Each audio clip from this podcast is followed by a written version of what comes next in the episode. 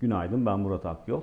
FED tahvil alımlarında azaltıma yönelik bir takvim açıklamış olsa da e, Merkez Bankası'nın e, faiz arttırımına karşı mesafeli bir tavır ortaya koyması varlık fiyatları açısından iyimser bir zemin yaratmaya devam ediyor. E, dolayısıyla genel hatlarıyla piyasalarda yukarı yönlü eğilimin korunduğunu söyleyebiliriz. Diğer taraftan bugüne döndüğümüzde ise bugün takip edeceğimiz en önemli konu başlığını Amerika'da açıklanacak olan istihdam rakamları oluşturuyor. Genel piyasa beklentisi, ortalama piyasa beklentisi e, tarım dışı istihdamın yaklaşık olarak 400 bin kişi artış göstereceğine işaret ediyor ki işsizlik oranında ise %4.7'lik bir beklenti söz konusu ama tabii ki sadece manşet rakam üzerinden istihdam rakamlarını değerlendirmek e, doğru olmaz. E, aynı zamanda enflasyon açısından da önemli bir gösterge olan saatlik kazançlardaki değişime de bakmak gerekiyor ki orada da yıllık bazda %4.8'lik bir beklenti söz konusu.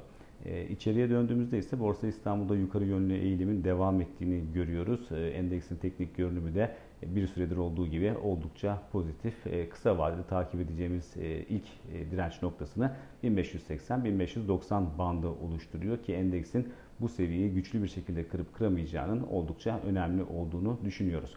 E, Dolar TL tarafında ise enflasyonun piyasa beklentisine kıyasla e, kısmen de olsa daha düşük gelmesinin ardından Merkez Bankası'ndan faiz indirimi beklentileri e, geçerliliğini koruyor. Diğer taraftan FED toplantısının ardından da e, yurt dışında e, dolar küresel ölçekte güçlü bir eğilim sergiliyor diyebiliriz. En azından dirençli bir görünüm ortaya koymaya devam ediyor. Bütün bunlar da dolar TL'de yukarı yönlü denemelerin devam etmesini sağlıyor. Bir sonraki podcast'te görüşmek üzere.